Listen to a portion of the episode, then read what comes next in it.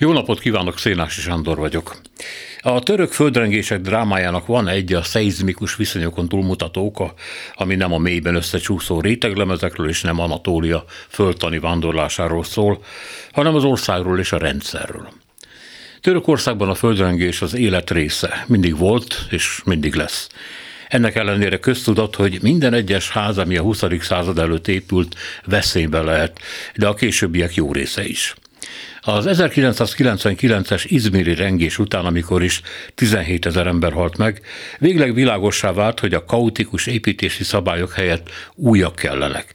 Az építési lobby mégis elérte, hogy még 8 évet kelljen várni az építkezési kódexre, aminek komolyan vételéről 2011-ben egy újabb rengés és összerogyó házak ezre után Recep Tayyip Erdoğan, akkori miniszterelnöként azt mondta, az önkormányzatok, a tervezők, építők és a hatóságok most láthatják, hogy gondotlanságuk mennyi halált okozott. Mindennek dacára 2018-ban az úgynevezett övezeti törvény több engedély nélkül épült házra és ráépítésekre adott fennmaradási engedélyt. A következő évben végre hatályba lépett a szeizmikus kódex, ami megszabta, hogy hol, mi, milyen szerkezetben és milyen anyagból épülhet. A különösen veszélyeztetett régiókban kötelezővé tették például a betonacélt. Hogy aztán a törvényt mennyire tartották be a hivatalok, más kérdés. Azt azért nem mondhatjuk, hogy semennyire. Az egyik baj természetesen az volt, hogy az új rendelkezések rettenetesen megdrágították az építkezést. Ez rossz volt az iparnak is, mert a felárat a vevők jó része nem tudta megfizetni. Az embereknek tulajdonképpen a között kellett választaniuk, hogy lakjanak, amíg lehet, amíg a földrengés törvényszerűen el nem jön, vagy több generációra adósítsák el magukat, már ha a bank ad nekik hitelt, vagy ne lakjanak egyáltalán. Ezért aztán cinkosok lettek a törvény megkerülésében, a hatósági személyek lefizetésében, sőt, akaratlanul abban is, hogy a kivitelező még a kevés és gyenge beépített anyagból is lopjon. Ezután valóban csak alhakban lehetett bízni, hogy legalább tíz év laufot ad a beköltözőknek, aztán lesz, ahogy lesz. Ez lett, ami most van. Ha figyelmesen megnézzük a földregések után összeomlott házak romjait, láthatjuk, hogy az emeletek szinte pontosan egymásra zuhantak, közöttük és körülöttük pedig porszerű anyag halmozódik, és nem nagyobb beton darabok. Ezt az omlástípust szakértők angolul pancake collapse-nek, magyarul kártyavárszerű vagy lapított omlásnak hívják, ami akkor következik be, ha a földrengéses területen nem tartják be az építési szabályokat. Japánban legalább annyi rengés van, mint Törökországban, az anyagi kározomban mindig kisebb, de az emberi veszteség is. Az ilyen összeomlásnál ugyanis nem marad levegő a rétegek között, a beszorult emberek egy része megfullad, ha nem találják meg őket, ha lehetőleg korábban. Ilyen viszonyok vannak Törökországban. Na és nálunk milyen viszonyok vannak csillagaim? Biztos, hogy amikor ennyit lovagolunk a török korrupción, hanyagságon, az állami mulasztásokon és cinkosságon a befektetőkkel, a törvények halogatásán, a lakosság kifosztásán és veszélyeztetésén, akkor csak a türk tanács egyik tagjáról beszélünk? Hát biztos, hát mert nálunk nincsenek értékelhető földrengések, hála Istennek de mégse biztos, mert ezentúl minden, de minden olyan rohadt, de rohadt ismerős. Az akugyárak elleni gödi debreceni tiltakozások és tüntetések során felhozott érvek, a kiszivárgott szakértői jelentések, a külföldi tapasztalatok azt mutatják, hogy ezekhez a tünetekhez nem kell földrengés. A török lakhatási válságban a kényszerű, önsors rontó szegénység mellett ott van a velejéig romlott, az alatvalónak tekintett állampolgárok érdekeire bármikor rátaposó államdiktatúra is, amit nekünk is szerencsénk van ismerhetni. Tegyük hozzá az agybénító hazugságaival együtt. A debreceni akugyárat a kormány kivonná a területrendezési terv hatája alól. A kiemelt beruházásra soron kívüliség és az engedélyek kiadásának rövidített határideje érvényes, magyarán, ha a hivatalok sok és elhúzódó szabálytalanságra bukkannak, egy részükre majd nem lesz idejük. A gyár vízigényéről a városvezetés napi 25 ezer köbmétert ismert be, amit egy kiszivárgott felmérés azonban 40 ezer köbméterben rögzít, és ez a tavalyi szárasság ismeretében az lehet, ami a vezetés szerint nincs, probléma tudnilik. A környezetszennyezésről sem léteznek a nyilvánossággal megosztott adatok, stb. És minden számítsuk hozzá, hogy rengeteg mindent nem is tudunk arról, hogy miben és hogyan árulta és árulja még el lakosságát az állam. Ez a helyzet, ebben élünk. Ebben a szétlopott és életveszélyes házban, amit a saját lelkes cinkosságunk nélkül nem lehetett volna felhúzni. És még annyi mentségünk sincs, mint a törököknek, hogy a földrengés úgy is jön, sorsát senki sem kerülheti el. Ők csak fatalisták, de mi ostobák vagyunk. Hetes stúdió. A Klubrádió közéleti politikai magazinja. Amiről ma beszélni fogunk, a határvédelem megerősítése, őrtornyok, szigorú ellenőrzés, talán még kerítések is, bár ez nem biztos. Az uniós csúcs a gyorsított és méltányos menekültügyi eljárások mellett erről és a kibocsájtó országokkal sokkal keményebb tárgyalásokról is döntött. Átfogó menekültügyi jogszabály még mindig nincs.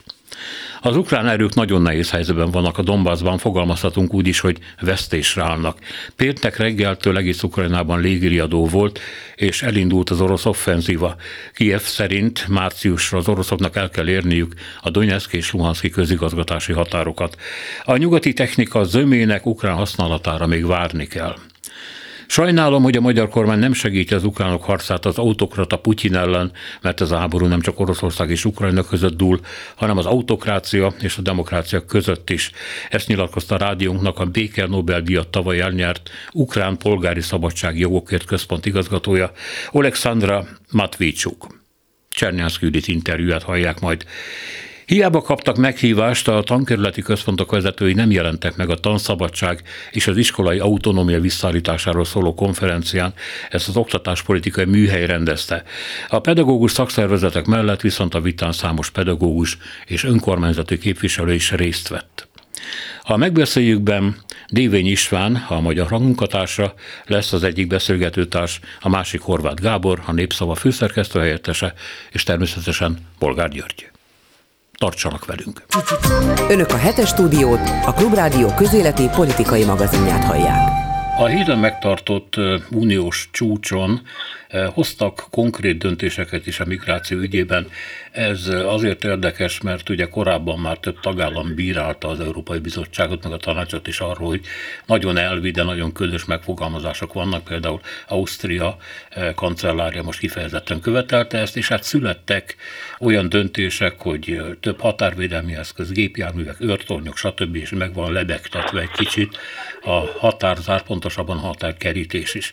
Latman Tamás nemzetközi jogász van itt, jó napot kívánok! Jó napot kívánok! E, viszont nincs továbbra sem menekültügyi jogszabály. Tehát tulajdonképpen az ember nem lehet tisztában azzal, hogy minek a keretében vannak ezek a konkrétnak tűnő döntések. Mit gondol? Igen, tehát azt érdemes rögzíteni, hogy menekültügyi témákban, tehát kifejezetten a menekült politika területén, az ugye uniós hatáskör, tehát ott van éppen elég sok jogszabály, aminek éppen, hogy a gyakorlati alkalmazásával vannak sajnos problémák az elmúlt néhány évben. Ami nincsen, mert ez viszont nem uniós hatáskör, hanem az általában ugye a bevándorlás politika. És hát annak keretében hogy az a probléma, hogy nagyon sokan, akik érkeztek az Európai Unióban az elmúlt években, nem egyértelmű, hogy ők menekültnek minősülnének-e vagy nem, és éppen ezért volt egy ilyen jogilag egy kicsit bizonytalan helyzet. Most ezek a döntések az Európai Tanács, tehát az Európai Unió tagállamának vezetőinek részéről némi jogi alapot biztosítanak arra, hogy amiben egyébként nincsen uniós hatáskör fixel, mint a menekült politika, hanem úgy általában a bevándorlás, határvédelem ott is legyen egyfajta alapja annak, hogy akár később még részletesebb jogszabályok is szülessenek. Tehát ez a jelentősége most ezeknek a döntéseknek ezen a területen igazából. Ön nem érzi, hogy itt a kerítésről szó van, csak ki nem mondva? Ez egy nagyon érdekes kérdés, mert ugye a határkerítés, mint olyan, az lényegében egy politikai kommunikációs eszköz volt az elmúlt néhány évben. Nem fogják azt szerintem azért nyíltan így kimondani, mert az én értelmezésem szerint a döntésekben, vagy a döntésben ez bele tartozik, azt érdemes mindenképpen rögzíteni, hogy ez annyira egy fájó politikai kommunikációs kérdés. Ugye a magyar kormány az elmúlt években folyamatosan a határkerítésre hegyezte ki a vitáit az Európai Unióval, meg ugye az Emberi Jogok Európai Bíróságával. Tényszerűen rögzíteni kell, hogy soha semmilyen döntés, elítélés nem született önmagában a határkerítés miatt. Tehát ez a határkerítés, mint olyan, ez egyfajta ilyen szimbólumá alakult. Igazából a viták nem erről szóltak, nem arról szóltak, például a Strasburgi Bíróság nem azért dobált ki több tízezer eurónyi különböző büntetést, kártérítést Magyarországra, mert volt egy határkedítés, hanem azért, amit a kormány egyébként jogi határzárnak hívott, tehát azok miatt a jogi megoldások miatt, amik súlyosan sértették a menedékkérők a Magyarországra érkező személyeknek a különböző eljárási jogait. Tehát a határkerítés az sokkal inkább egy politikai kommunikációs uh, szimbólum, és ne legyenek illúzióink, a következő napokban a magyar kormánypárti média is erről fog zengeni, hogy lám-lám, akkor mégiscsak lehet határkerítés, és megint ezzel ugye félrevíve a témát és a problémákat más színben beállítva. Hát igen, ez megkönnyíti azt, hogy a média szerint a bizottság azt mondja, már létező kerítéseket, kiegészítő határvédelmi eszközöket finanszírozni fog. Igen, ugyanis alapvetően arról van szó, hogy ha arra születik egy döntés, egy közös döntés az uniós tagállamok részéről, hogy a határvédelem területén közösen fognak feladatokat vállalni, amire idáig ilyenfajta egyértelmű döntés azért nem nagyon született, és a magyar kormány pont ebben a picit ilyen bizonytalan ex helyzetben tudott, uh, tudta be, befocizni a rendelkezésére álló politikai pályát, ami elég nagy volt, akkor ez egy teljesen természetes dolog, hogyha valamire születik végre nagy nehezen egy közösségi, egy közös döntés, akkor az viszont komolyan is kell venni, mert abban a pillanatban, hogy az uniós tagállamok vezetői mind leteszik a garast emellett a döntés mellett, akkor ezzel egyfajta politikai felelősséget is vállalnak amellett, tehát nem engedhetik meg magunknak, hogy ne legyenek mondjuk eszközök allokálva ehhez a cselekményhez. A másik kérdés az ukrán csatlakozása az Európai Unióhoz. Ezt ugye e, az elmúlt egy évben folyamatosan tapasztaljuk, hogy az Unió megerősíti, hogy az ukrán, ukrán köztársaságnak e, nyugaton és az Unión belül van a helye, e, azonban folyamatosan vannak olyan jelzések is, hogy persze egy idő után. Most a brüsszeli látogatása közben Zelenszky kijelentette, hogy ő azt gondolja, hogy már az idén elindulhatnak a csatlakozási tárgyalások. Mindenképpen az ukrán politikai elit át akarja nyomni gyorsítva ezt a dolgot, miközben hát nagyon súlyos kétségek vannak, hogy milyen feltételeknek mennyire felel meg Ukrajna. Ön szerint kész az Unió egy ilyen gyorsított útra? Én úgy gondolom, és hogyha hallgatóknak lesz egy olyan érvésük, hogy ez a mai beszélgetésünk, ez alapvetően a politikai szimbólumokról fog szólni, akkor bizony ebben nagyon helyes lesz ez a megérzés. hogy az ukrán EU csatlakozás szerintem a kialakult mostani politikai helyzetben egy olyan téma, amiről mindenki úgy próbál beszélni, hogy nagyon támogatónak tűnjön, de a valóság és a reális, a, a reális hozzáállás az, hogy egyrészt Ukrajna Európai Uniós tagságához nagyon-nagyon sok minden hiányzik. Tehát itt azért ez a tárgyalás sorozat ez nem csak arról fog szólni, még hogyha meg is indul most, hogy itt egy éven belül szakkumpak mindent letárgyalnak, és minden nagyon jó lesz, megindulnak ezek az alapos tárgyalások, akkor ott az föl fogja tárni azokat a hiányosságokat, amiket orvosolni nem fél év munkája lesz, ezt muszáj rögzíteni. Meg a másik, mindenkinek fölhívnám a figyelmét az Európai Unió politikai működésére és a, azt befolyásoló számokra például, ami azért érdekes, hogy ezen kicsit kalkulálunk, mert hogyha Ukrajna hirtelen tagja lenne az Európai Uniónak, akkor csupán amiatt, hogy egy nagyon nagy lakosságszámú államról van szó, ennek megfelelő döntési súlyt kell neki biztosítani, például akár az európai parlamenti székek tekintetében, de ami még ennél is sokkal súlyosabb problémát jelent, vagy kihívást jelent a nyugat-európai államoknak, hogy a tanácsban való döntési arány tekintetében. És arról szeretnék mindenkit biztosítani, hogy jelenleg az Európai Unió nagy döntéshozói, akik ugye nagyobb államok és relatíve nagyobb arányjal, döntési arányjal bírnak a tanács működésébe, azok nem érdekeltek abba, hogy egy újabb nagy szereplő lépjen be a képbe. Tehát ugye félretesszük a szakmai, szakpolitikai hiányosságokat, mellé tesszük ezeket a nagy politikai összefüggéseket, akkor abból nem nehéz kikétszer kettőzni azt, hogy várhatóan rövid időn belül, különösen nem a jelenlegi felkészültségi státusza mellett, Ukrajnában nem lesz az Európai Unió tagja, még akkor sem, hogyha erről senki nem szeret nyíltan beszélni. És végül volt egy olyan találkozó, amire senki nem számított, ugye nagyon sok nyugat-európai és kelet-európai vezető ment el Ukrajnába, Orbán nem vállalta ezt az utat, de visszában össze kellett futni a Zelenszkijel, közösen tárgyaltak, már úgy értem több kormányfő meg Zelenszky, közös fotón szerepeltek, aztán van egy ilyen nagyon furcsán fölvett fotó is arról, hogy Orbán így lefelé kezet fog Zelenszkijel. Mit gondol erről a találkozóról? Ez is egy ilyen politikai szimbólum, de minek a szimbóluma? Én azt gondolom, hogy ez teljesen természetes és várható volt, hogy Orbán Viktor nem tudta elkerülni azt, hogy ő neki Zelenszkijel találkozni kelljen valamilyen formában.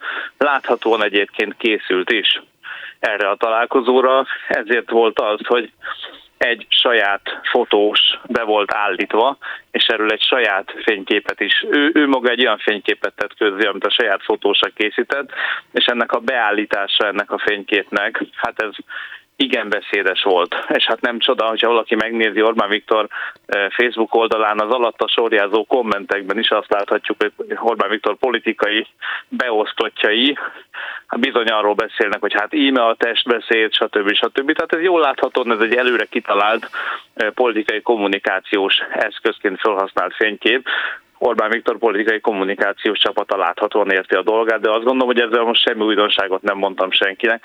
Tehát nyilván ő megpróbálta a belpolitikai térben a maximális előny, politikai előnyt kihozni ebből a dologból.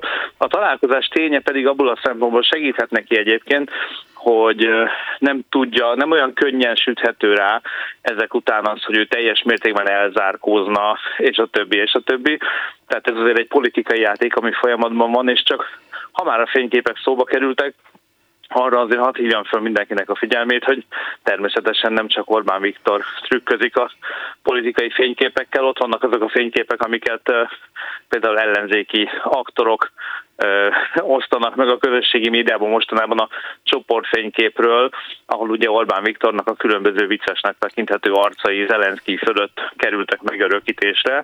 Ez egy politikai kommunikációs harc, itt mindenki megpróbál a különböző fényképekkel, beállításokkal játszani. Ennek önmagában szerintem nincs komoly jelentősége. Köszönöm szépen, hogy itt volt nálunk. További szép Köszönöm napot. szépen. Minden jót. Latman, viszont hallásra. Latman Tamás nemzetközi jogászt hallották. Hetes stúdió. Azoknak, akiknek nem elég a hallgatás öröme. Aki itt van velünk, Bendarzsevszki Anton, a posztszovjet térség szakértője, az Ökonomusz Gazdaságkutató Alapítvány szakmai igazgatója. Jó napot kívánok!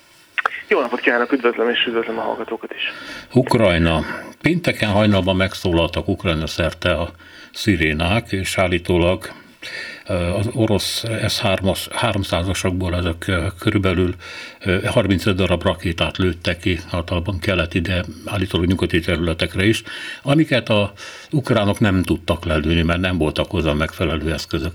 Na most ez a történet azóta a rakétaeső elállt, úgy tudjuk, de világosan leír két dolgot. Egyrészt, hogy Ukrajna nagyon nehéz helyzetben van, és a katonai eszközökkel, vagy annak tekintetében szűkölködik. Az oroszok pedig, mintha megkezdték volna azt az offenzívát, amiről korábban szó volt. Nagyon viharos előrenyomulásról nem tudunk, de ez mégis folyamatos. Hogy látja a helyzetet?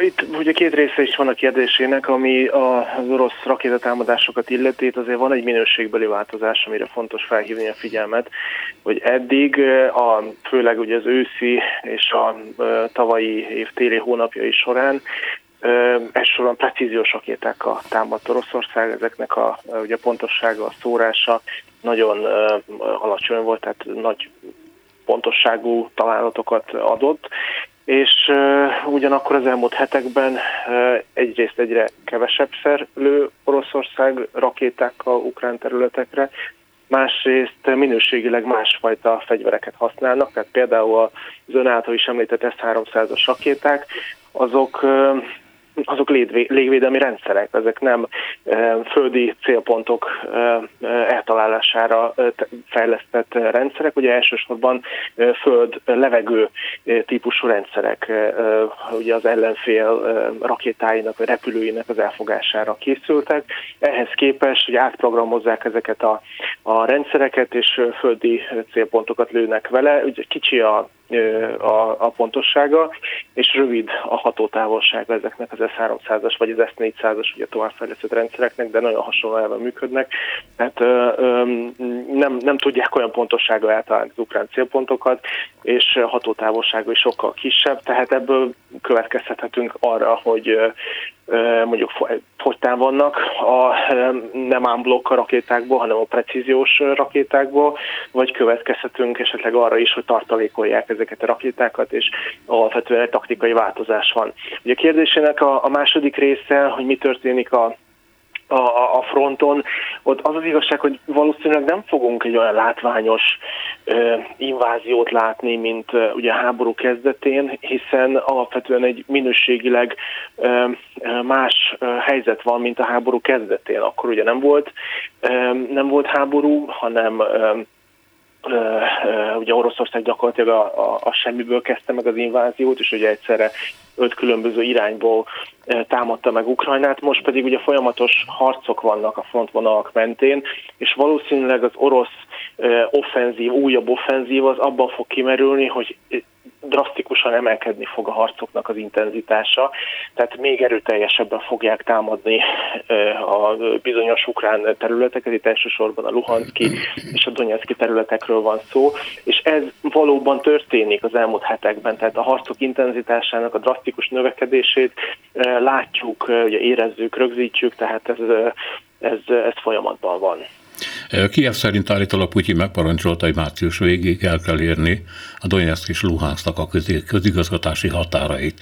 Mi látható ebből sikerül az oroszoknak?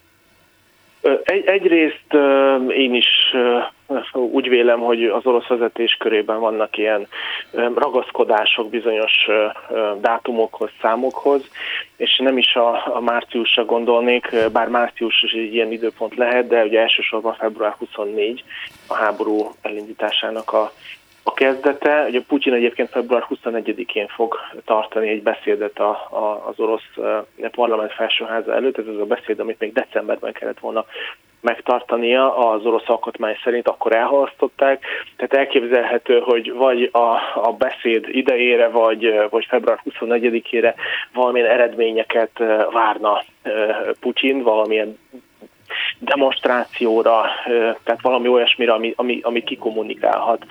A másik ilyen időpont, hogy a márciusban, ugye március 16, illetve 18, március 16-án a Krím megszállása idején 2014-ben volt az a referendum, amikor, vagy úgynevezett referendum, majd pedig március 18-án Krímet hozzácsatolták Oroszországhoz, és az is egy olyan neves évforduló, amit valószínűleg az orosz vezetés igyekszik kihasználni. Tehát el, el tudom képzelni, hogy vannak ilyen parancsok, hogy valamilyen konkrét eredményeket érjenek el ezekre a dátumokra, de ugye más kérdés, hogy mennyire van realitás ezeknek a parancsoknak, azt gondolom, hogy, hogy nem sok eredményt lehet, hogy fel tud mutatni az orosz vezetés, de a Bakhmut városának a a helyzete egyre, egyre nehezebbé válik az ukrán erők számára, és könnyen eljöhet az a pont, amikor a város feladására kényszerülhetnek. Egyébként ukrán katonai körökben is, ukrán katonai telegram csatornákon is egyre többször hangzik el az a ilyen becslés vagy feltételezés, hogy még február végéig fel kell, fel kell adni Bakhmut városát. De az az igazság, hogy Bakhmut jelenleg ugye az ukrán védelmi vonalnak a, az első vonalába tartozik, és mögötte jön a, a második és a harmadik védelmi vonal. Tehát, hogyha Oroszország 8 hónapnyi harc után meg is szerzi Bakhmut városát, ez egyáltalán nem fogja azt jelenteni, hogy összeomlana az ukrán front, vagy hogy megszerezni mondjuk Donetszki, Donetszki megyét, és attól viszont nagyon messze vannak, hogy elfoglalják például az egész Domboszi medencét. Jelenleg ugye Donetsknek egy 54-55 százalékát kontrollálja az orosz hadsereg, tehát durván a, a megyének a fele ukrán kontroll alatt van, és nagyon jól képített védelmi vonalakkal rendelkeznek ezeken a területeken, tehát nem látom realitásként, hogy a következő hónapokban Oroszország meg tudja szerezni ezeket a területeket. Amit az ukránok követelnek a legutóbbi időben nyugaton, az repülőgép, hossz, tehát nagy hatótávolságú rakéták, illetve már fölmerült a tankokon kívül a hadihajók követelése, és az egyik ukrán tisztviselő azt mondta, hogy mindig, amikor először követelünk valamit, nem adják, aztán rákényszerülnek, és mégis adják. Valóban ennyire határtalan kitolható a nyugat szállítókészsége? Én, én, én azt gondolom, hogy itt nem csak ukrán politikai tárgyalások érdemeiről van szó, hanem a nyugati szövetségesek vezetésében is pontosan látják, hogy pontosan mire és pontosan mikor van szüksége Ukrajnának a védekezéshez, illetve az ellentámadáshoz és sokszor inkább a közvéleménynek a puhítása történik a, ugye a, a kommunikációs húzavonában.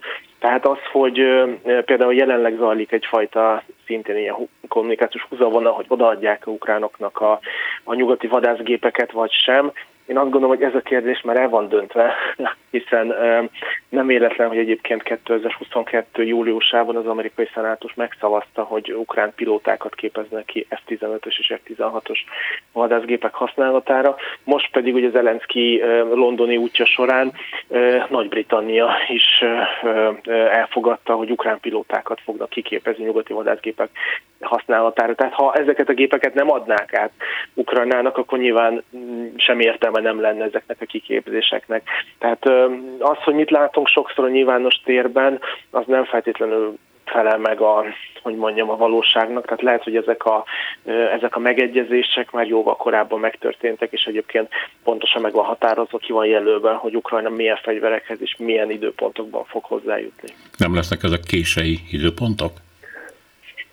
Ö, ugye itt nem csak arról van szó, hogy az adott fegyver megérkezik az országba, hanem ugye egyrészt egy alapos kiképzésről is szó van, nem csak az adott fegyverre, de az adott fegyvernek a használatára ugye komplex hadműveletek során a különböző egységekkel együttműködésben, és ez, ez megint csak egy, egy összetevő, de a másik összetevő, hogy meg kell teremteni ennek a fegyvernek a teljes logisztikai ellátását, a, a, ugye az utánpótlását, a lőszerellátását, karbantartását, és ez, ez, ez nem történik egyik pillanatra a másikra. Tehát az a pillanat, amikor megérkeznek a nyugati harckocsik Ukrajnába, ugye itt jelenleg március második feléről, április elejéről van szó, abban a pillanatban már biztosak lehetünk, hogy ki lesz építve az a logisztikai a, a, a logisztikai háttér, ami lehetővé teszi ezeknek a harckocsiknak a működtetését. Tehát ez, az, hogy a gépek mikor fognak megérkezni, ez az nem azt jelenti, hogy a következő hónapokban vagy következő hetekben semmi nem történik, hanem itt ugye elindult a kiképzés, elindult a logisztikának a kiépítése, ezek a folyamatok zajlanak, és minden bizonyja, hogy az ukrán stratégia is pontosan ezekre a folyamatokra épül. Tehát addig nem várhatunk mondjuk ukrán ellentámadást, amíg ezek a gépek nem érkeznek meg, és, és ők pontosan ugye számolnak azzal, hogy mi mikor érkezik meg, és hogyan tudnak, hogyan tudják ezeket a fegyvereket felhasználni. Köszönöm szépen, hogy itt volt nálunk. További jó Köszönöm napot. szépen a beszélgetést. Minden jót kívánok. Bendezsevszi Antont, a posztszovjet szakértőjét, az Ökonomusz Gazdaságkutató Alapítvány szakmai igazgatóját hallották.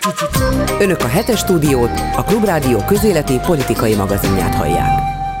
Sajnálom, hogy a magyar kormány nem segíti az ukránok harcát az autokrata Putyin ellen, mert ez a háború nem csak Oroszország és Ukrajna között dúl, hanem az autokrácia és a demokrácia között is. Nyilatkozta rádiónak a Béke Nobel-díjat tavaly elnyert ukrán polgári szabadságjogokért központ igazgatója, Alexandra Matvijcsuk.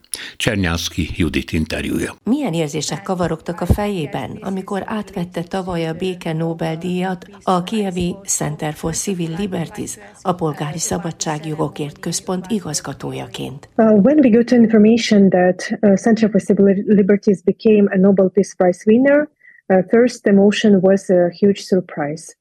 Amikor értesültünk a hírről, nagyon meglepett minket, hisz mi egyáltalán nem vagyunk celebek. Mi csak a polgári szabadságjogokért harcolunk. Nyugodtan mondhatom, hogy gyakorlatilag láthatatlanok vagyunk.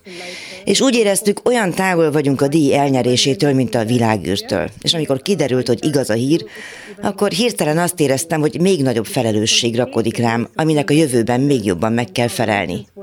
Évtizedeken át teljes homályban voltunk mi, ukrajnai jogvédők. Innentől kezdve örömünkre eredményeink elérhetőek, kézzelfoghatóak lesznek. Mondja Alexandra Matvicsuk, akit éppen többszöri próbálkozás és megkeresés után végül Kolumbiában értem el, ahová természetesen egy nemzetközi fórumra érkezett előadni. A díj elnyerése óta ön is nagyon felkapott lett, a CEU budapesti megmaradt részlege láthatatlan egyetem címmel olyan ukrán egyetemistákat fogadott fővárosunkban, akiknek a háború miatt meg kellett szakítaniuk tanulmányaikat. Ön előadott nekik.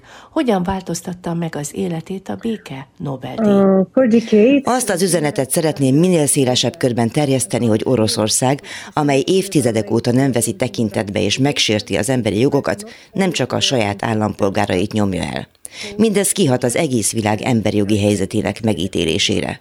Koholt vádakkal börtönbe zárja saját állampolgárait, amikor meggyilkol jogvédőket, újságírókat és háborús bűnöket követel Csecsenföldön, Moldovában, Georgiában, Malin, Lavrov, orosz külügyminiszter épp a héten volt az afrikai országban, ahol, hírlik, a Wagner csoport erősíti a kormány hatalmát. Szíriában, Líbiában, és ezekért soha senki nem vonta Putyint felelősségre, mert a civilizált világ szemethunya történtek felett, továbbra is kezet fognak vele, és mintha mi sem történt volna, folytatják az üzletelést az orosz kormányjal, alapvetően a gázvezetékek összekapcsolásával. Nem csodálkozhatunk ezek után, hogy Oroszország azt gondolja, bármit, ami csak eszébe jut, megtehet. Ukrajnával kilenc éve háborúban áll, és ezért is mert Putyin belevágni tavaly egy átfogó, országunk jelentős területére kiterjedő agresszív háborúba. A béke Nobel-díj megerősíti bennem azt, hogy van értelme a további erőfeszítéseinknek. A Polgári Szabadságjogokért Központ alapvetően a háborús bűnök feltárását tűzte ki célul. Hogy haladnak a munkával? Lakóépületekben, iskolákban, templomokban, kórházakban történt háborús bűnöket dokumentálunk. Azt is, hogyan deportálnak erőszakosan felnőtteket, gyerekeket. Milyen erőszakos cselekedeteket követnek el az oroszok, beleértve katonáink fizikai kínzását, abuzálást és a szexuális erőszakot. Ezeket úgy dokumentáljuk, hogy minden egyes elkövető számon kérhető legyen. Illetve úgy is, hogy Putyint és körét szintén felelősségre lehessen vonni. Azt hiszem, a Nobel-díj visszaigazolja számunkra azt, hogy amit teszünk, az nem más, mint a történelmi igazság feltárása. Számszerűsíthetőek a háborús bűnök, a bűnösök az oroszok február 24-i inváziója óta? When large-scale invasion started, we united our efforts with dozens... Több tucatnyi egyéb szervezettel felvettük a kapcsolatot, hogy minden egyes régió, minden egyes városáról pontos információkat szerezhessünk be. Közvetlen kapcsolatba léptünk az áldozatokkal, illetve a bűncselekmények szemtanúival. Van egy mobil csapatunk is, akiket kiküldünk a jelzett helyszínekre, illetve a helyieket is mozgósítjuk, ha bűncselekményről kapunk információkat. Még az oroszok által elfoglalt területekre is viszonylag biztonságosan el tudunk jutni, hogy feljegyzést, videófelvételt, vagy egyéb dokumentációs jellegű adatrögzítést végezhessünk. Az elmúlt tíz hónapra visszamenőleg 31 ezer háborús bűnt regisztráltunk ilyen módon. Kijelenthetjük, hogy ez valóban nagyon magas szám, de azt kell mondjam magának, hogy mindez csak a jéghegy csúcsa. Ugyanakkor egy ilyen jogi folyamat beindítása kérdéses, hiszen Oroszország tagja az ENSZ biztonsági tanácsának, de nem ismeri el a hágai emberi jogok nemzetközi bíróságát, vagy a Strasburgi emberi jogok európai bíróságát sem. Egyébként az Egyesült Államok, akire számos ügyben önök partnerként tekintenek, nem tagjai szintén, és nem részei ezeknek az intézményeknek. Uh, it's very important question because we face with accountability gap. Ez nagyon fontos kérdés, mert sajnos a felelősségre vonási rendszerben hatalmas lyukak tátonganak. Hogy mit értek ezen? Egyrészt az ukrán bíróságok már most is túl vannak terhelve az orosz háborús bűnök procedúráival.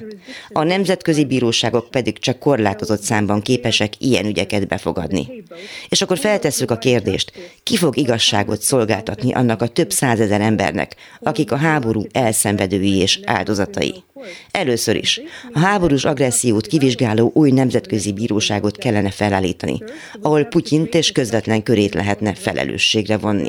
Másodszor, a nemzetközi tapasztalatokat integrálni kellene a hazai igazságszolgáltatási rendszerbe.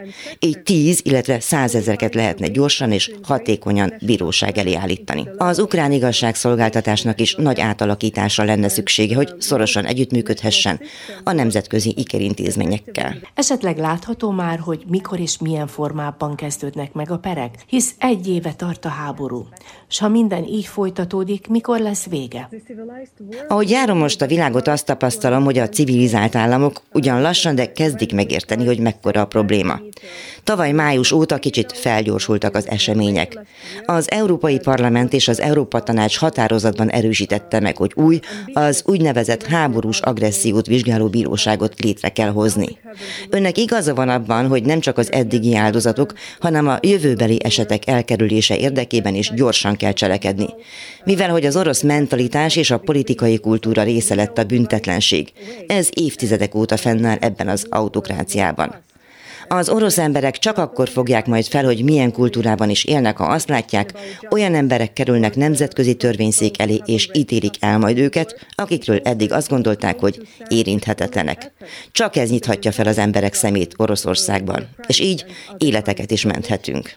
Amitől tartott Ukrajna, az be is következett. Több tízezer, noha nem félmillió, ahogy korábban az oroszok ígérték, orosz katona indított masszív támadást. Hogyan látja most a helyzetet?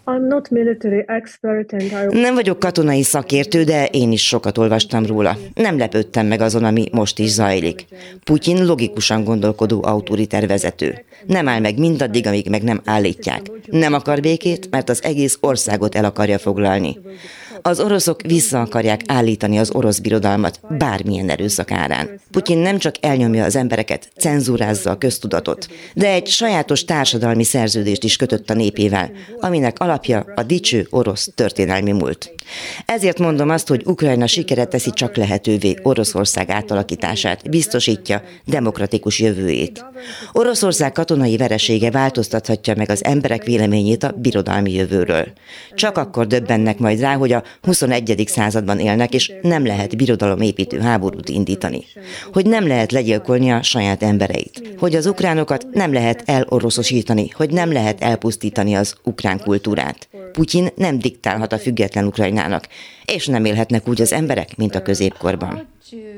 Mit gondolnak, mit éreznek az ukránok a magyarok felől? Orbán oroszpárti politikája miatt nap mint nap romlik az ország viszonya Ukrajnával, és nem egyszer magunk is tapasztaltunk ellenséges hozzáállást az ukránok részéről, épp emiatt. Ukrainians are very disappointed of position of Hungarian's government. Az ukránok nagyon csalódottak a magyar kormány álláspontja miatt. Ha egy jóval nagyobb, erősebb ország megtámad egy kisebb országot, ez a nemzetközi jog megsértését is jelenti, és nem lehet ekkor neutrális senki.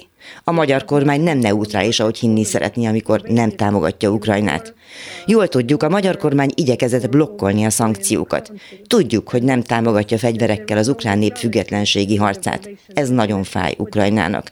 És ha emberi oldaláról nézzük, akkor még siralmasabb a kép, hiszen mindenki láthatta a bucsában megkínzott, legyilkolt ukránokat szerte az utcán heverni. Fegyvertelen embereket öltek meg. Ezért is van szükségünk minél nagyobb nemzetközi támogatásra. Itt alapvetően nem csak két állam harcáról van szó, hanem két rendszer küzdelméről is az autokrácia harcáról a demokrácia ellen. És ne tévesszük szem elől, a háború az Ukrajnában élő magyarokat is épp úgy érinti. Mint emberi jogvédő harcos, én úgy látom, hogy ha nem bízhatsz az ország politikusaiban és az általuk irányított intézményekben, akkor nem marad más, mint bízni a népben, az egyszerű emberekben. Én bízom bennük a magyar emberekben is, mert szerintem ők nem részvétlenek, látva azoknak a millióknak a szenvedéseit, amit az oroszok okoznak nekünk. Ön a Davoszi Világgazdasági Fórumnak is üzenetet küldött. Látjuk, minden eszközt felhasznál arra, hogy ügyét képviselje. Csak egy példát szeretnék mondani arra, hogy milyen lehetetlen helyzetek tudnak előállni. Amikor Kijevbe látogatott az ENSZ főtitkára, akkor lakóépületeket bombáztak mellettünk az oroszok. Mit bizonyít ez? Hogy az autokráciával szemben még a nemzetközi intézmények is tehetetlenek. Azt érzem, hogy nem tudok a törvénytelenséggel szemben csak a jog eszközével harcolni. Ezért tartottam előadást a CEU láthatatlan egyetemén is. Ez persze nem jelenti azt, hogy nem bíztam abban, hogy a nemzetközi jog győzhet az autokrácia felett. Putyin nem fél a NATO-tól sem, és azt hiteti az emberekkel, hogy ő a szabadság védelmezője. De a háborús bűneikről gyűjtött bizonyítékaink ellentmondanak az ideológiájának. Amikor nem csak az anyád, de a kilenc éves gyerekét is megerőszakolják. Amikor az udvaron labdázó gyerekeket legyilkolják Putyint meg kell állítani, de nem csak Ukrajna miatt, a volt tagköztársaságokban elkövetett agressziója miatt, hanem azért is, hogy más ország többé ne kerülhessen a célkeresztjébe. Tart esetleg regionális, kiterjedő háborútól is? Azt tudom, hogy Putyint meg kell állítani. Nem tudom, mit hoz a jövő, de azt igen, hogy a magyar kormánynak másokkal egyetemben állást kell foglalnia. Putyin a szovjet múltat akarja feléleszteni, de nem fog sikerülni neki. Biztos vagyok abban, hogy elbukik. Ez csak idő kérdése. Azonban, amikor minden nap egyre többen halnak meg, minden nap szenvednek az emberek, akkor nincs idő kivárni. Nincs ma egyetlen olyan hely sem az országban, ami biztonságot nyújtana. Minden nap halált hoz. Nap-nap után egyre többen halunk meg támogatásra van szükségünk. Ezért innen is szeretném üzenni azoknak a magyaroknak, akik nyíltan kiállnak mellettünk és segítenek, hogy köszönjük. Az ő támogatásuk a demokratikus átalakulásban nagyon fontos számunkra. És az ukrán nép pontosan tudni fogja, nem csak most, de jövőben is, hogy ki segített és ki nem ezekben a drámai napokban. És akik bátran kiállnak mellettünk, azoknak nagy hálával tartozunk, mert ők az emberi méltóságot védik. És azért, mert mi mindannyian elsősorban érző emberek vagyunk. Uh, we highly appreciate it because first and foremost we all human beings. Nyilatkozta a rádiónknak Alexandra Matvicsuk, a Polgári Szabadságjogokért Központ kievi igazgatója. Béke Nobel-díjas emberjogi harcos. Hetes stúdió.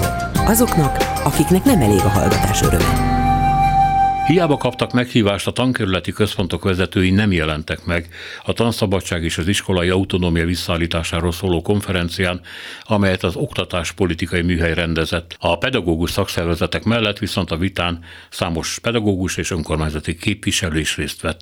Bodnár Barna összefoglalója. Barkóci Balázs a Demokratikus Koalíció országgyűlési képviselője volt magyar tanárként mondhatni, közelről látta és ismeri a magyar közoktatás problémáit. Véleménye szerint szükséges a döntéshozók bevonása a szakmai beszélgetésekbe, hiszen az oktatás reformja politikai döntések nélkül nem megvalósítható. Az ötlete úgy született, hogy hallgassuk meg egymást. Tehát, hogy az oktatásban is be kell vezetni a semmit rólunk nélkülünknek az elvét, amire véleményem szerint minden politikának épülnie kell. Tehát úgy nem lehet sem oktatáspolitikát, sem más szakpolitikákat csinálni, hogy nem hallgatjuk meg a szakmai szervezeteket, a szakma résztvevőit, és azokat, akikről egyébként az egész oktatás szólt, tehát a szülőket, a tanárokat és a diákokat. Nagyon sokan, akár az ellenzéki oldalon is szokták azt mondani, hogy de hát a politika az miért akar rátelepedni bizonyos témákra, mint az oktatás, vagy hogy miért akarjuk bekebelezni, miért akarjuk magunkhoz kötni. Én ezt teljesen másképpen látom. Én úgy látom, hogy mindenféle szakterületen a nap végén politikai döntés fog születni, és nekem politikusként, mint döntéshozóként nagyon fontos az, hogy ismerjem a szakma résztvevőinek a véleményét, mert csak ebből alulról építkezve születhet meg egy olyan szakpolitika, ami mindenki számára, hát azt nem mondom, hogy jó, mert Moldova György írja azt, hogyha a mocsarat lecsapolják, az mindenkinek jó, de senki nem kérdezi meg a békákat, ami a felé vezet, hogy egy sokkal szabadabb, egy sokkal jobban működő, egy sokkal modernebb oktatás lesz ebben az országban. A konferencián nagy hangsúlyt kapott az oktatási intézmények üzemeltetése, a jelenlegi centralizált modell számos hátránya és a lehetséges alternatívák. Az önkormányzati irányítás mellett az szól, hogy olyanok dönthetnének az intézmények ügyeiben, akik átlátják az őket érintő kérdéseket, mondta Nahalka István, egyetemi oktató, oktatáskutató. Az önkormányzati irányításra, fenntartásra visszaállás az nem egy konkrétan, ebben a formájában konkrétan értelmezhető dolog, ez egy elv. Például mondjuk megvalósulhat úgy is, hogy egyszerűen visszatérünk a 2013 előtti fenntartói rendszerhez, de ez nagyon rossz lenne, hogy ezt megtennénk, hiszen, ahogy itt is elmondtam, egy nagyon széttagolt, nagyon elaprózott irányítási rendszer jellemezte a közoktatást, ami nem volt jó, nagyon sok szempontból nem volt jó, tehát biztos, hogy valami újat kell csinálni, de annak is az alapelve továbbra is az önkormányzatiság lesz, tehát hogy ott szülessenek a döntések, ahol azokra a, az igény megszületik, ahol elsősorban azok vannak, akik érintettek ezeknek a döntéseknek a témáiban, és így tovább. Ez ugye nem az állam szintjén van a legtöbb kérdés esetén, hanem ott helyben, ahol az iskola működik, vagy egyel nagyobb integrációban, amikor együttműködő iskolákról van szó, és ezeknek a szintjén kell ezeket a döntéseket meghozni. A mai szisztéma mellett, tehát a végtelenül centralizált centralizált szisztéma mellett felszokták hozni azt az érvet, hogy így egységesíteni lehet a magyar oktatási rendszer. Most az régen kimutatott dolog, hogy az oktatási rendszerben általában az egységesítések közük mindig pont fordítva sülnek el. Tehát, hogy éppen, hogy nem a színvonal emelkedését szolgálják, nem az esélyegyenlőtlenségek csökkentését szolgálják, hanem éppen fordítva. Ezt tapasztaljuk egyébként 2011 óta. Közoktatásnak egy csomó működési szempontja szól amellett, hogy ezt a centralizálást ezt meg kell szüntetni, és a közösségeknek vissza kell adni az iskolákat. Molnár Lajos pedagógus, esélyegyenlőségi szakértő, módszertani szakértő, a Kürt Alapítványi Gimnázium iskolavezetője az alapítványi iskolák esélyegyenlőségben betöltött jelentős szerepét emelte ki. Bár a köztudatban az alapítványok által fenntartott iskolák sokszor a gazdasági elitet kiszolgáló, nagy költségvetésű intézményekként vannak jelen, a valós helyzet ennél sokkal árnyaltabb, mondta Molnár. Van olyan iskola, ahol valóban mondjuk a gazdasági elit van jelen, van olyan iskola, ahol kifejezetten a hátránykezelés, a hátránykompenzáció, az altruizmus, ami a iskola működésének, pedagógiájának az alappillére, és van, amelyik mindent próbál ötvözni, integrálni, és egy normál közoktatási intézményként működik. Tehát az egész alapítványi szférára az, hogy az a nagyon pénzes körzet, a nagyon pénzes családok iskolája, az nem igaz. Sokkal árnyaltabb ennél a kép. Ugyanakkor olyan értelemben összefügg az iskola fenntartás kérdése és az esélyegyenlőség kérdésével ez a terület a fenntartás, hogy én például mindenképpen mind az egyházi, mind az alapítványi fenntartás esetében nagyon szigorú strukturális garanciákat rendelnék hozzá, mind működtetési, mind pedagógiai program oldalról, hogy az esélyegyenlőség, a méltányosság, a hozzáférés az biztosított legyen mindegyik iskolánál. Ne a szelekciónak legyen a melegágya se az egyházi, az alapítványi. Egyébként a saját tapasztalat, ami tehát mondjuk így a kürt esetén, mondjuk az utóbbi tíz évben mi változott az alapítványi iskolák mondjuk fenntartását illetően? Hát a fenntartást tekintve folyamatosan dolgoznunk kell azon, hogy létezhessünk. Nagyon kevés alapítványiskolának van saját épülete. Az épülettel kapcsolatos gondok ugyanakkor a nyakunkban vannak, a bérleti díj a nyakunkban van, óriási az elvárás, rengeteg család van megindulva. Például a mi esetünkben nagyon sok család azért jön, mert valamiféle olyan helyzettel rendelkezik a gyermek, sajátos nehézségein vagy belészkítanási magatartási nehézség BTM-en, amivel az állami rendszer nem kezd semmit, nem tud mit kezdeni, és a középiskolában ott már pláne működik ez a nagyon erős szelekció, és nincsen iskolája ezeknek a gyerekeknek. Edényi László pedagógus, a Budapest 10. kerületi Zrínyi Miklós gimnázium intézményvezetője testközelből érzékeli a centralizált irányítás hátrányait. A tankerületekkel való kommunikáció nehézkessége, illetve a költségvetés feletti központi kontroll miatt előfordul, hogy az iskolában hónapokig nem végeznek el alapvető karbantartási munkákat, javításokat ellátmányként havi 15 ezer forintot kap az iskola, úgyhogy 550 tanulónk van. Ezt az ellátmányt gyakorlatilag szabadon költhetjük, hogyha leesik egy kilincs, vagy valamilyen csavart be kell szerezni, és így tovább. Egyébként pedig más beszerzéseket, más beruházásokat mindig engedélyeztetni kell. Véleményezik szakmai vélemény alapján, hogy ez megvalósulhat-e vagy nem. Van, ami megvalósult már, van, ami pedig utasít módosításra kerül. A boiler ügy az pedig szeptemberben jelentkezett. A kollégáim jelezték, hogy az egyik teakonyhában a boiler, a vízmelegítő az ráz. Ezt úgy szüntettük meg, hogy kihúztuk, és jeleztük ezen a bizonyos rendszeren keresztül, hogy cserélni kellene, vagy valamilyen módon meg kellene oldani. A rendszeren a tankerület felé, Igen, ugye? A tankerület felé. Hát közben ugye jöttek ezek a költségstoppok. Volt egy időszak, egy hónap, hogy semmiféle kifizetést nem engedélyeztek a tankerületek a kormányzati utasítás alapján. Így egyre hátrébb tolódott ennek a boilernek az ügye, és hát gyakorlatilag még ma sem oldódott meg, bár a tegnapi napon én beszéltem a tankerület igazgatóval, illetve az üzemeltetési osztály vezetőjével is. Remélhetőleg újra előveszik. Említette ezt a rendszer, de azon kívül milyen a kapcsolat? Tehát van mondjuk valami rendszeres egyeztetés a tankerület és az iskola között? Igen, havi rendszerességgel tankerületi értekezletek vannak, ott elmondhatjuk egyébként, én el szoktam mondani a problémákat, fel szoktam szólalni, erre az utóbbi időben úgy érzem, hogy jobban reagálnak, az előtte levő időkben, tehát november előtt nem reagáltak megfelelően, önkormányzatnak a alpolgármestert hívtunk fel, hogy ő hasson oda, tehát olyan kerülő utakat kellett végrehajtani, amik hát azt gondolom, hogy egyrészt méltatlanok, másrészt meg időt rablóak.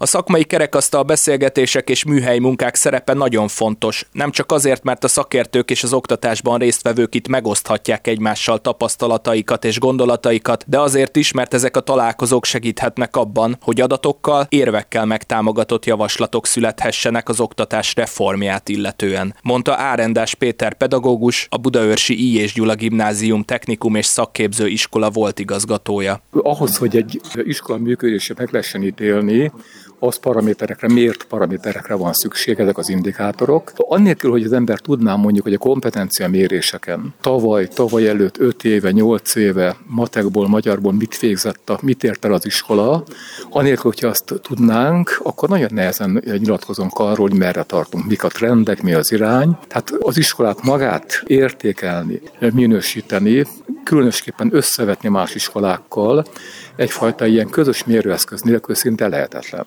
Hát valami ilyesmi célt szolgálnak az indikátorok, hogy ugye van egy csomó érzelmi személyes kötődés, hogy én nagyon szeretem ezt az iskolát, a másik szülő, másik egyén meg azt az iskolát szereti. Ezek, ezek érzelmek, ezek érzések, amelyek nagyon fontosak, de miért paraméterek nélkül egyfajta kedélyes beszélgetési vitává válik valamiféle döntési helyzet. Ezekhez számok, adatok kellenek, ráadásul visszamenőleg, és ráadásul ugyanazok több intézményről, hogy lehessen értelmesen összehasonlítani. Van mi ilyesmi lényeg az indikátorrendszernek. 2026-os év, azt, azt többször megemlítették, ezt pontosan miért? Hát választások éve. Tehát ugye igazából a józanész szerint nem lesz korábban kormányváltás. Ha valamilyen törvényi háttér előállhat, például az iskola fenntartás szempontjából, az 2026. Tehát, hogyha valaki gondolkodik ezen, annak 2026-ra kell rendelkeznie válaszsal, megoldással, alternatívával, hogy az eddigi a jelenlegi ezért meg ezért, vagy nem ez, hanem egy korábbi ezért meg ezért. Tehát indoklásokkal, komolyan megtámogatott indokokkal, 2025-re mindenkinek rendelkeznie kell, hogy 26-ban elő tudjon állni azzal, hogy én ezt kínálom az oktatásban, egészségügyben, nyugdíjpolitikában, mi egymásban. És ilyesmi célt szolgálhatnak a hasonló hasonló műhelyek, mint ez? Tehát, hogy mondjuk egy ilyen javaslat felállítása az, az megtörténjen addig? Én azt gondolom, hogy a, a kuli munka, szabad így fogalmazni, az szakértők körében folyik. Ezt leszokták sajnálni, meg ugye előjönnek a nem tudom, milyen hátsó füstös szobák, hogy ott, ott bármiről lehet szó. Én azt gondolom, hogy ez nagyon fontos rész a dolognak, de lehetőleg minél sűrűbben ezt meg kell meríteni, igazából tanárok véleményét ki kell kérni, szülők, önkormányzatok véleményét ki kell kérni, érdeklődők véleményét ki kell kérni, tehát magyarán nagyon fontos a szakértői vita, de hogy ha ez nem szembesül a társadalommal úgymond, annak minden szegmensével, akkor nem sokat ér.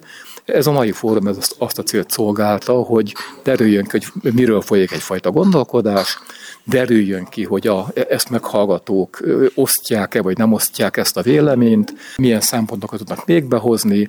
Ilyenkor szokott az előjönni, hogy de erre nem gondoltatok meg, erre sem gondoltatok meg, erre sem gondoltatok meg, ez nem ilyen egyszerű, mert ez meg ez a probléma állhat elő. Tehát ezek a fórumok nagyon-nagyon komoly tükrök, ha lehet így fogalmazni. A konferencia zárásaként felszólalt a főváros 15. kerületének polgármestere Cserdiné Német Angéla is. Egy hozzáintézett kérdésre válaszolva azt mondta, minden további nélkül átvennék a jelenleg az Északpesti tankerületi központ alá tartozó, kerületben lévő iskolák és oktatási intézmények irányítását és üzemeltetését. A polgármester kiemelte, a szakmai fórumra meghívást kaptak a jelenlegi tankerületi vezetők is, hogy az ő szempontjaikat is megvitathassák, de a rendezvényre sajnos egyikük sem jött el.